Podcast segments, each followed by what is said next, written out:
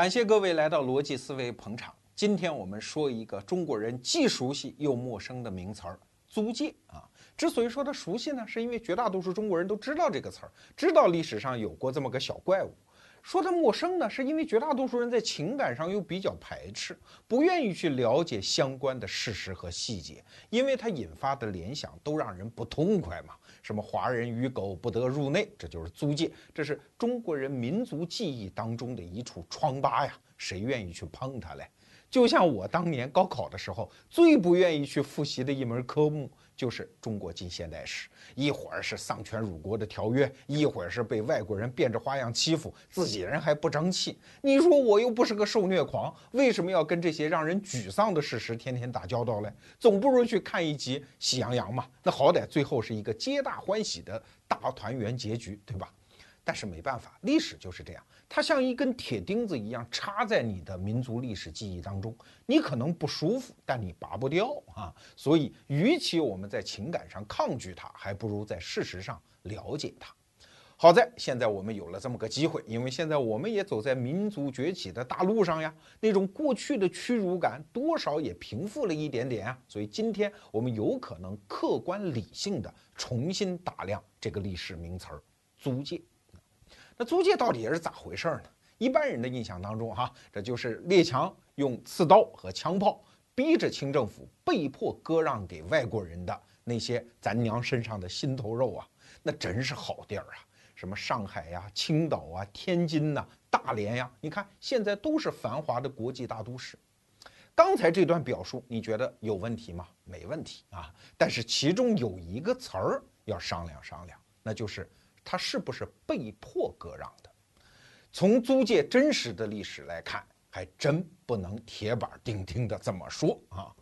那好，那现在让我们把历史的镜头切换到一八四零年鸦片战争。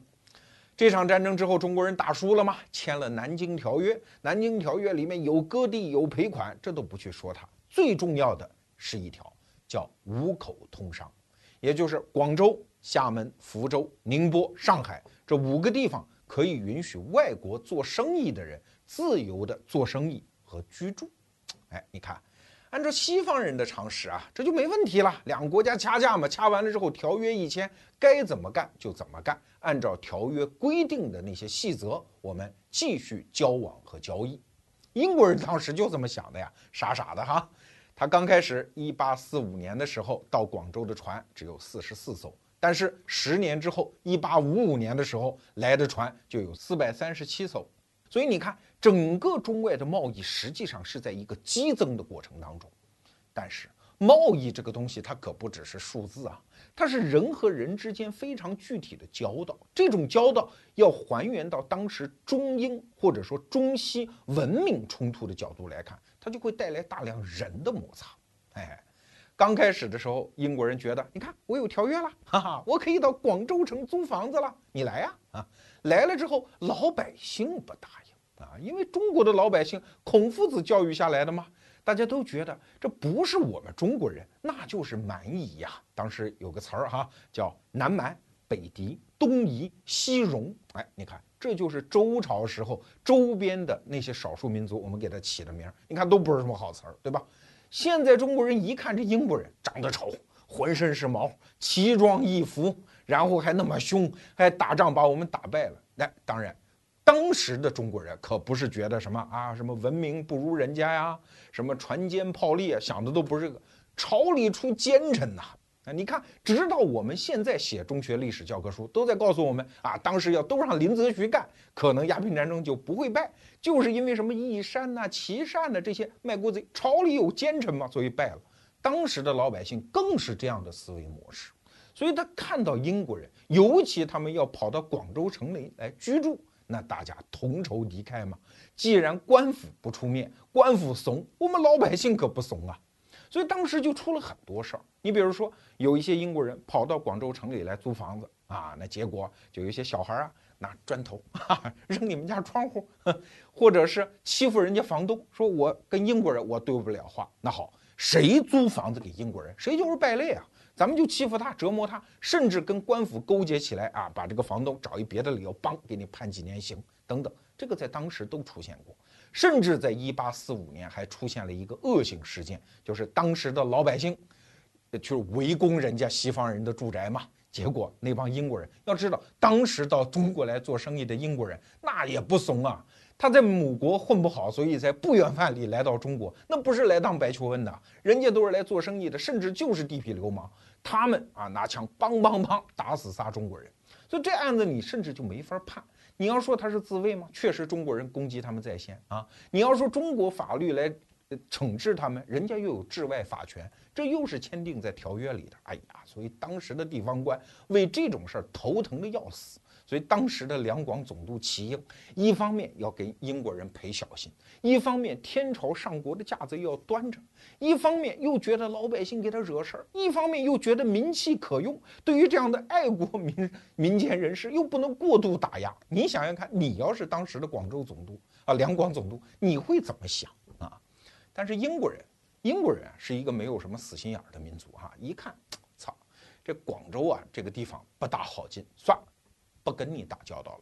所以大批的英国人就换了另外一个通商口岸，就是上海。啊，在鸦片战争十年之后，你会发现广州带来的中英贸易的数额居然下降了一半之多，而哪个地方繁盛起来呢？上海。上海的情况跟广州就不太一样。首先，当时上海是极小极小的一小块上海县城啊，本身居住环境就差，老百姓人又少。西方人又一看，哎呀，说这样的当地的中国人这个生活习惯又不是很好。你要知道哈，在那个时候，上海尤其是江南水乡，你不要看现在到周庄去看，哎呀，东方威尼斯啊，啊，门口都是小河呀。那个小河既用于倒马桶，又用于洗菜，所以当时西方人看，我天哪，这什么生活习惯？他们卫生习惯接受不了，说算了，我们接受广州的教训，而且我们跟中国人也搞不到一块去，我们在城外自己租一片地方，我们自己聚集去居住，行不行嘞？哎，这个要求就提出来了。最高兴的，你猜是谁？上海的 道台嘛，大人嘛？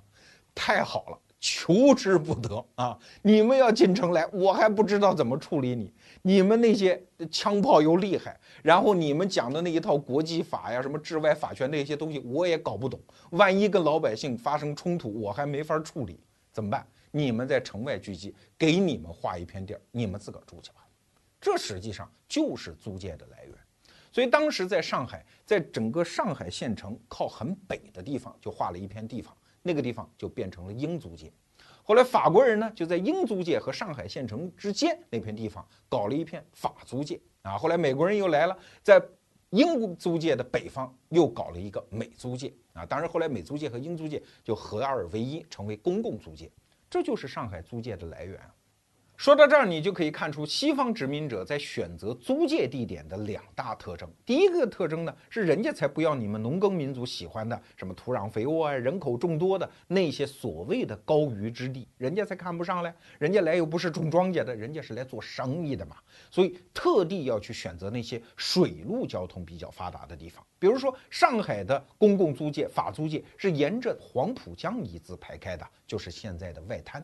再比如说北方的天津，当时的天津县城实际上是在现在天津市区的西北角，现在沿着海河沿岸的那一片繁华地带，当年那叫地势低洼的地方，没有人愿去住的。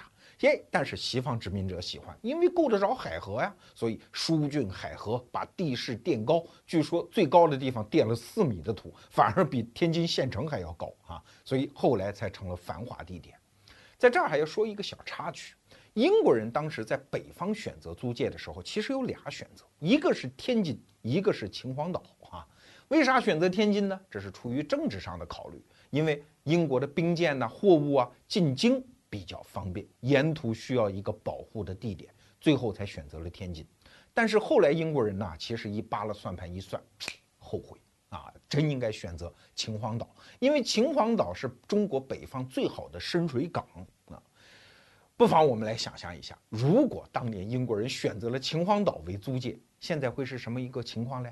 没准秦皇岛就成为中国北方除了北京之外最繁盛的商业都市，而天津将会成为中国一个默默无闻的小城市，也未可知哦。啊，那英国人选择租界还有第二个特点，就是选便宜的地方嘛，因为他要花真金白银去买去租嘛。啊，你比如说现在的什么南京路啊、外滩那一带，当时都是农田呀。本期节目的策划人李子阳老师给我看了一则史料，当时在南京路上有一户人家，户主姓吴，叫吴襄啊，跟吴三桂他老爹同一个名。这吴襄啊，当时把南京路上的一片地儿卖给英国人，多少钱？四十二两银子啊！这是一八四五年签的合同。但是二十多年之后，一八六九年的时候，同样一片地卖了六千两银子。所以你看这个地价涨了有多高？这个地价上涨说明什么？说明原来呢不是什么好地儿，是在英国人手上把它建成了好地儿。啊，可能有人会说罗胖子又说卖国言论，但没办法，这就是事实啊。当时的天津也是这样，当时建法租界的时候，就是现在的劝业场啊，多繁华的地点啊。当时只有九十二户人家，法国人一户人家打发了十两银子，哎，大家还挺高兴，搬走了。但是这一片地方很快就开始往上涨啊。到了一九二零年的时候，法租界一亩地一千两银子。到了一九二八年的时候，这就战乱时期嘛，越打仗租界的地价就越高，因为租界安全啊，有外国的枪炮保护嘛。一九二八年的时候，法租界一亩地已经涨到了一万多两银子啊，这不是通货膨胀，这就是它建成城市的价值的体现呀。所以你说西方人从中国抢走的租界都是好地儿，这句话错没错？没错。但是另一种表达方式也许更整准确。就是西方人从中国抢走了地儿，然后把它变成了好地儿，这更接近于历史事实。但是说到这儿，你可能还会觉得奇怪，你不就是租地儿吗？对吧？我们中国人到美国租一片地儿，然后我们就在这儿设立警察，不认你们美国的法律，可能吗？租界它最让中国人觉得痛苦的地方是主权丧失了呀。你们西方人在这儿又是搞公共管理。又是建立警察，又是建立法庭，你们有治外法权，这简直就成了国中之国呀！那这才是你真正的强盗行径的标志啊！那请问这是怎么回事嘞？我们研究了之后发现啊，很少能找到一个标志性的事件，说西方人怎么就在中国慢慢的把主权给拿走了。它是一个历史上叫切香肠的过程，就是一片一片一片的切走的啊。你真的考察它的历史细节，真的是哭笑不得。那它往往是中国人拱手奉赠的一个结果。我们来看看当时具体的历史过程。刚开始的时候，西方殖民者在中国政府手里拿到的仅仅是一桩买卖哦，就是一纸普通的房地产租赁协议或者说买卖协议哦，里面可不牵扯什么主权、治权、法权这些政治上的安排。比如说，一八四五年，上海的道台和英国的领事签订了一份叫《上海土地章程》，这份文件通常就被历史学界认为是上海租界的起源。这份文件，你可不能说它是不平等条约，因为至少在当事人看来，那个情绪正好是倒过来的嘛。英国人反而觉得这个好委屈的，因为按照南京条约的规定，我们可以自由居住，但是现在你们老百姓捣乱，怎么办呢？我们退而求其次，在你上海县城的外面，还隔着一段距离，我们找了一片荒地，建立我们英国人的聚集地，这总可以了吧？总可以息事宁人了吧？对于上海的官府来讲，好。啊，这巴不得，这叫重大的外交胜利。你看，我们终于通过人民的斗智斗勇，把英国人圈到一处了，他们不再四处捣乱了啊！你看那个时代，皇权的朝廷经常就这么想问题：最好我的老百姓和外面人不接触才好。所以你看，中国的澳门是怎么被割让出去的？那刚开始可不是什么不平等条约，什么坚船利炮打的结果，那就是这个心态的一个产物啊！葡萄牙商人来做生意，跟皇上讲：“我们到处乱走好不好呀？”皇上说：“别啊，你们就在那儿待着，最好给你们一片地儿，你们不许出来。要做生意，和十三行打交道。”哎，所以葡萄牙人就在澳门定居下来了。时间一长，就变成了事实上的割据，人家就拥有了治权和主权啊。上海的租界也是这么回事啊。那你说这个？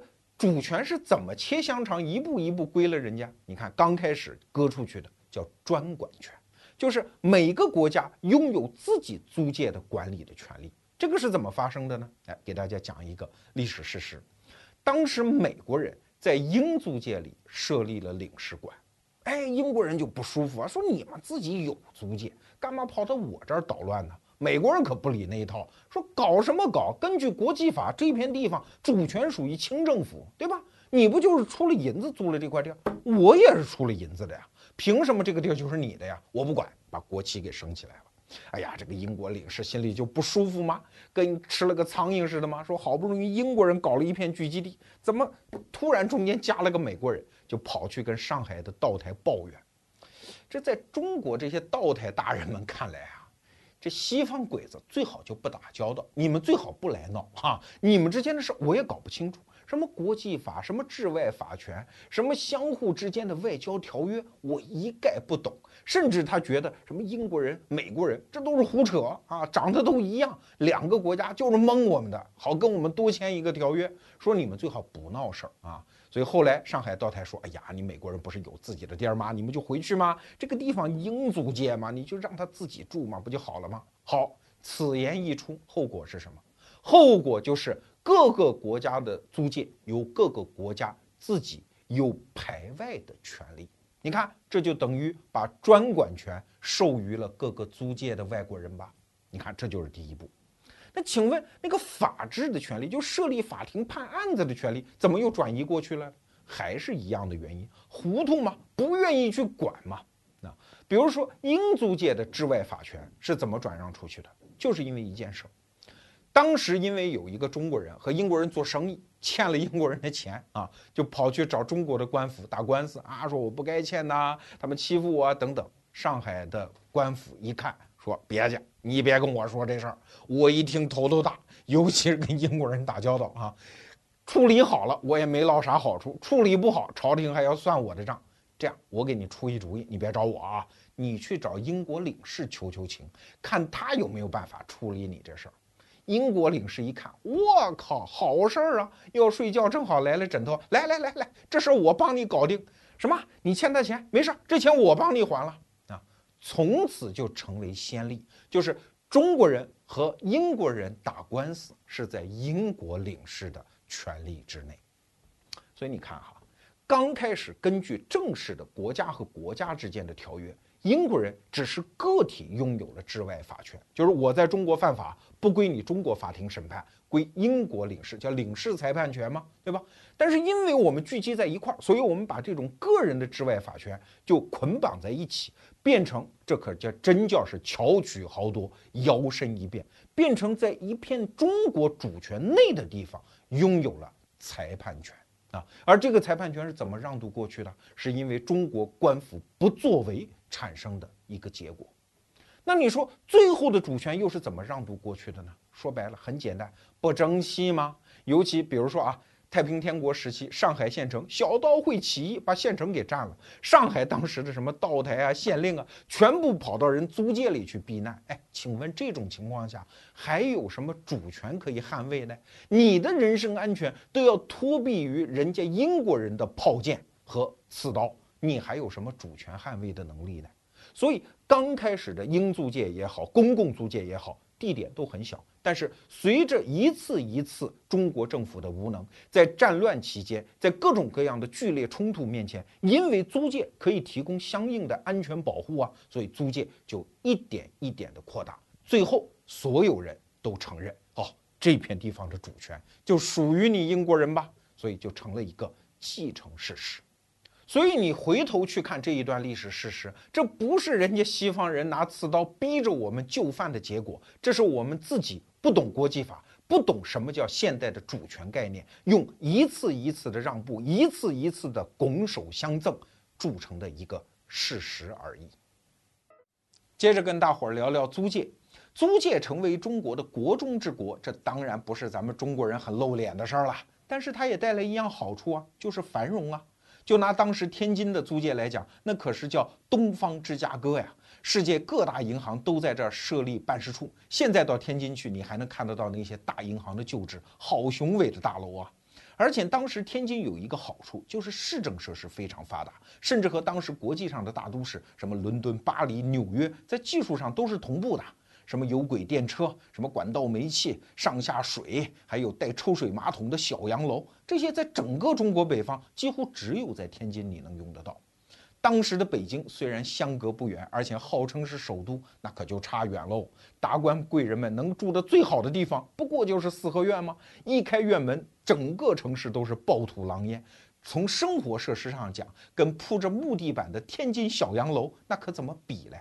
所以当时的很多达官贵人们到北京是谋个一官半职，挣点钱。真要想享受生活，对不起，请移步天津。啊，所以当时天津租界的房价居然是北京的十倍之多，你能想象吗？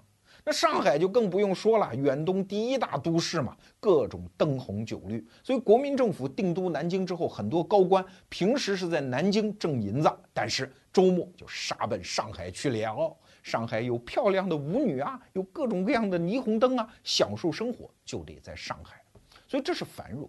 但是问题在于，这样的繁荣的基础是什么嘞？哎，不好意思，它的底牌让我们今天的中国人感到很尴尬。天津、上海租界的繁荣，就是列强的刺刀和炮舰，是那些蛮横无理的武力呀。在民国的时候，一个中国人想要办一轮船公司，你通常都得有一个动作，就是把其中百分之十的干股白送给一个西方人。最好是一个英国人，因为英国的皇家海军最强大吗？只要你拿出百分之十的股份，就可以享受英国皇家海军的保护，你划算死了，好不好？从此国内的地痞流氓军阀都不敢动你啊！所以搞得后来英国的领事都很郁闷，说你们这些英国人啊，在国内混不好，到中国来混，你们很不爱国哎！我们的纳税人出钱建造了皇家海军，是用来让你们挣这点蝇头小利的吗？来保护中国人的船的吗？哎，但是郁闷归郁闷，没办法。当时在民国时候，中国的局势就是这样，出了租界，往往就是一片乱世啊。所以租界的扩展，往往都是。国内其他地方的政治或者军事出了问题，所以租界就扩张一回。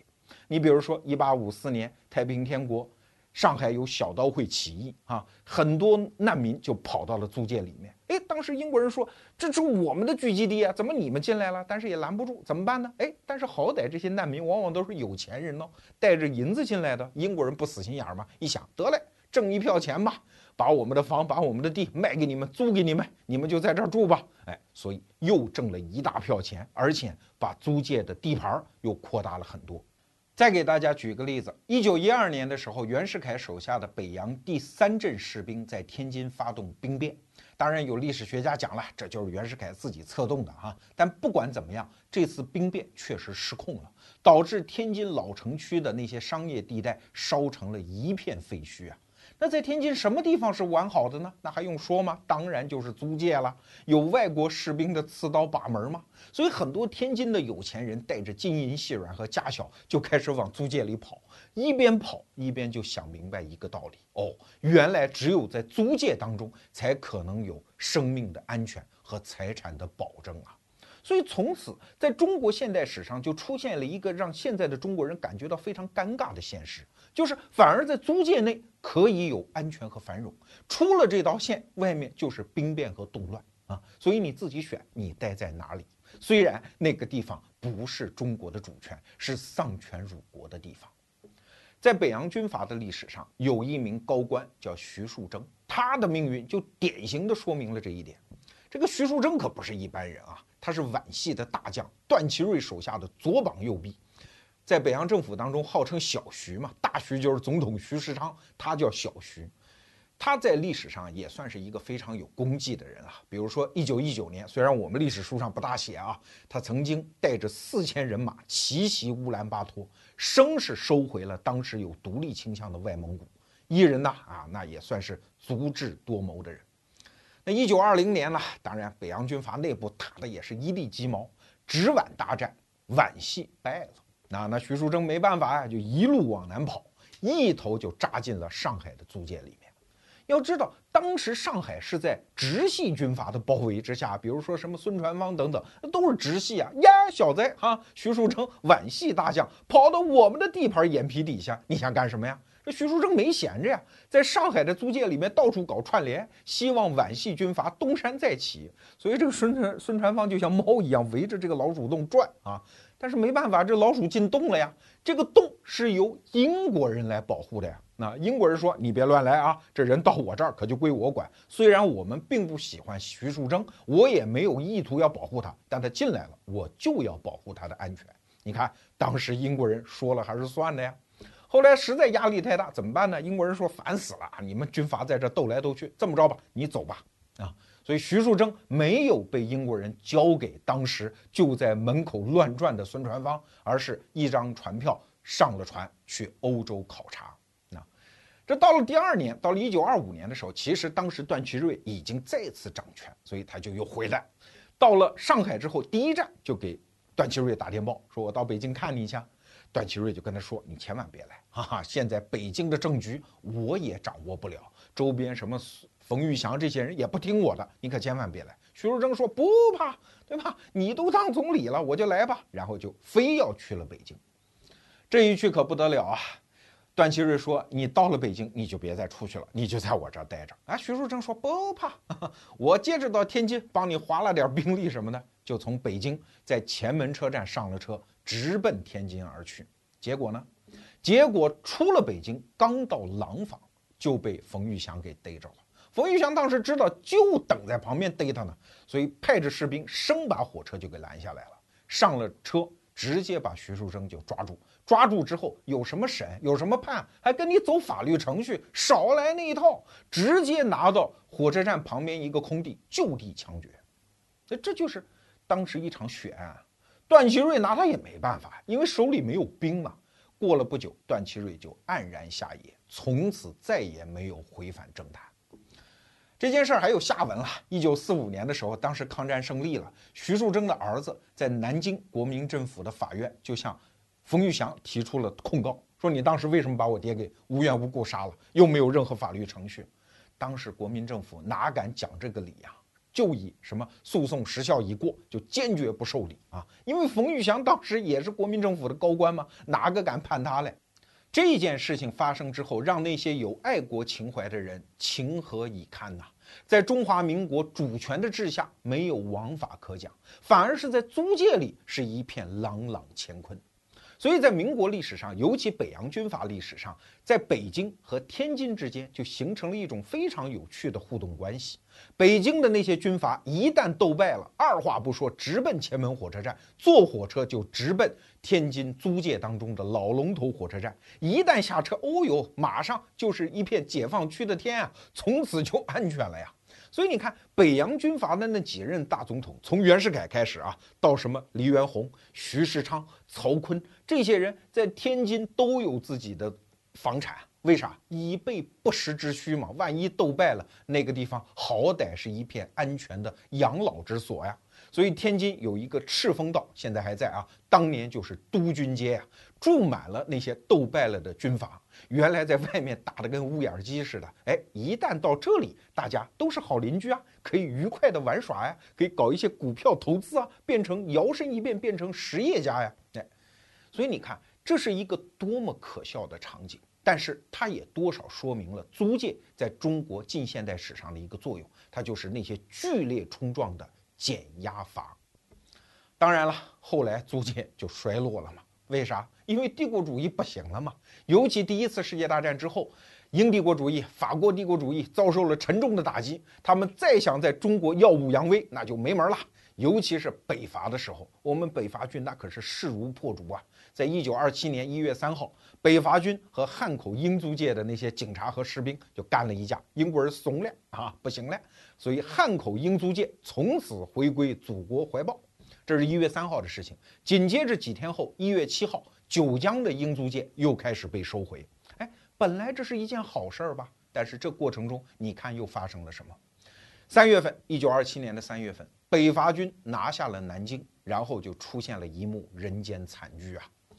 当然，我们的历史书上不大讲这一段哈，我们简单介绍一下：拿下南京之后，把当时英国驻南京的领事直接压制街头，用青龙刀给砍了头，而且把领事夫人用二十七个士兵轮奸致重伤，一百多个外国妇女被轮奸。在英国人看来，在西欧人看来，这不就是义和团又来了吗？啊！但是他们没办法，有心无力啊，真的是有想法没办法呀！啊，所以最后只能是停泊在长江上的几艘英国兵舰向南京象征性的打了几炮，算是抗议啊。这段历史我们中国人不大去提，但是从此之后呢，租界对于人身保护的作用就大大的下降了。啊，中国社会的这个减压阀的作用渐渐的就木有了。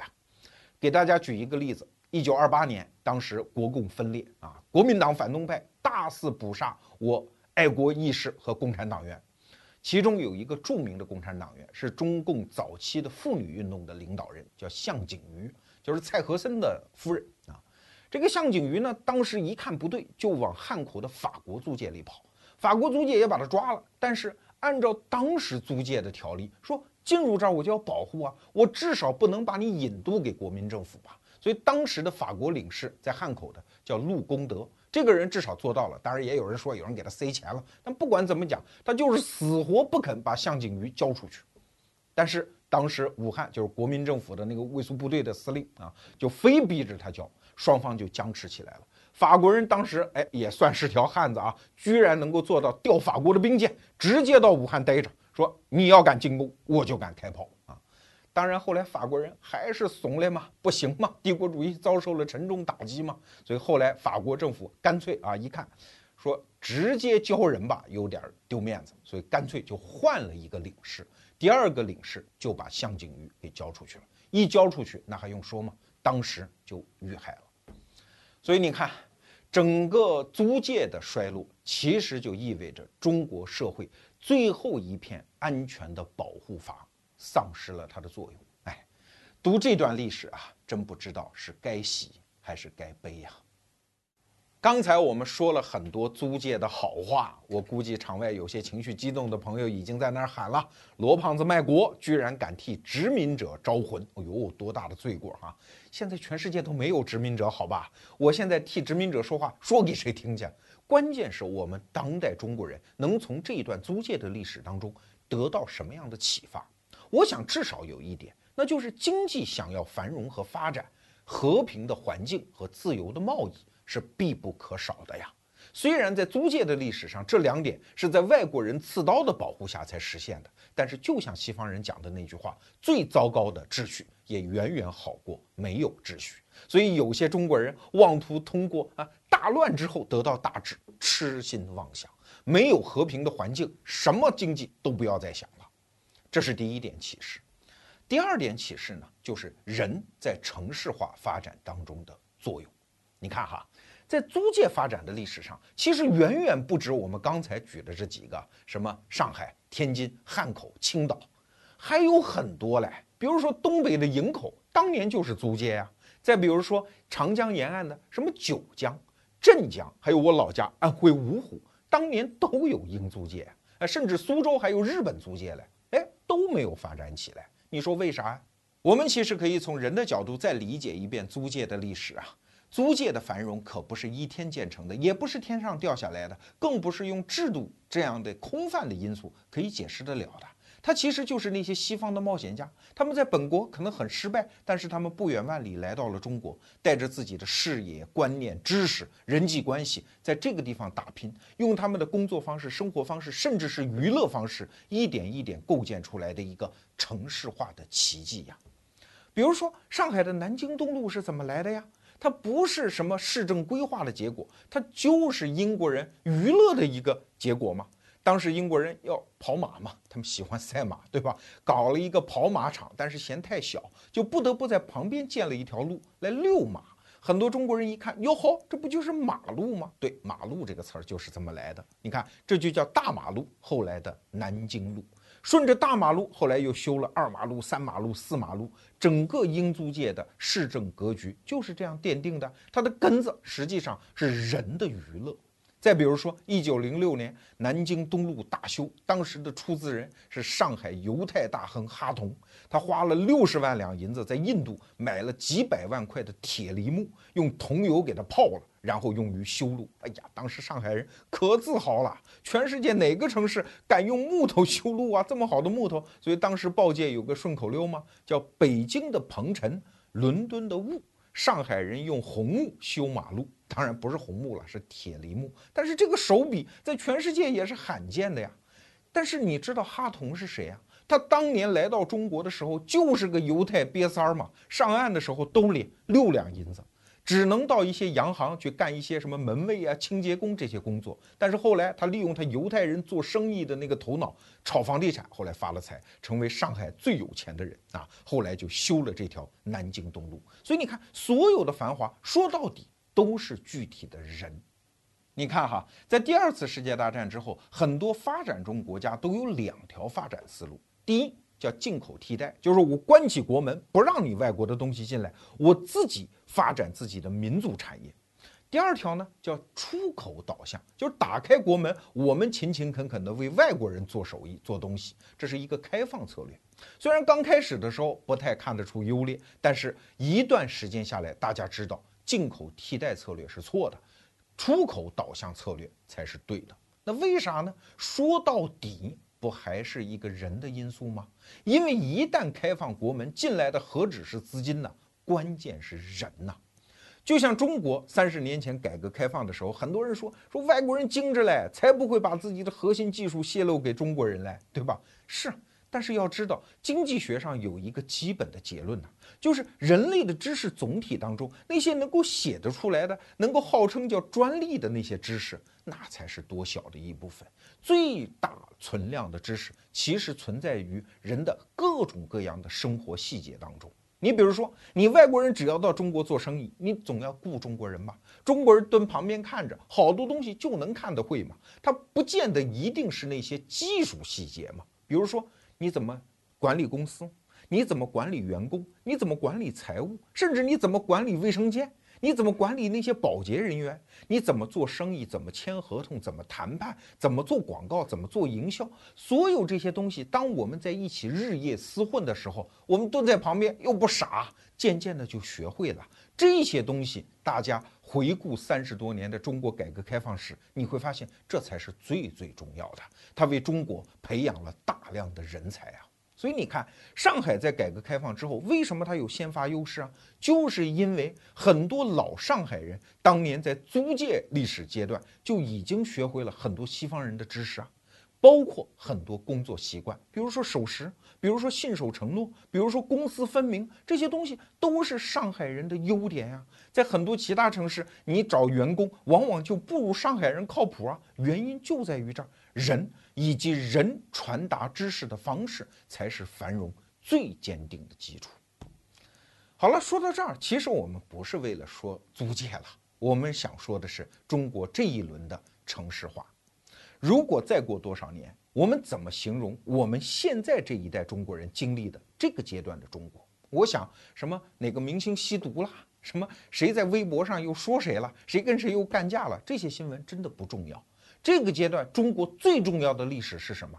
就是大量的中国人要涌进城市，把中国变成一个城市化的中国。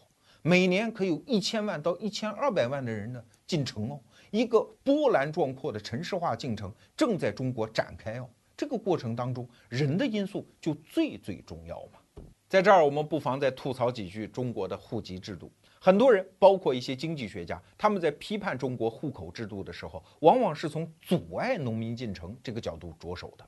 但实际上，这个角度是错的嘛？大家想想，改革开放以来，我们通过户籍制度，果真拦住了农民进城吗？没有嘛。我们就拿上海来讲，刚改革开放的时候，一千万人口，现在呢，常住人口两千三百多万，这还是个不完全统计哦。你看拦住了吗？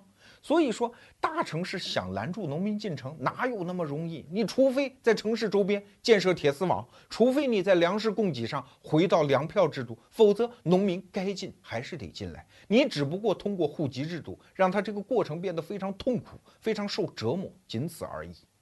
户籍制度真正犯的错，其实是另一个方向上的错，那就是阻碍了像北京、上海这些高度发达城市文明的人离开北京、上海，到其他地方去建设新的大城市了。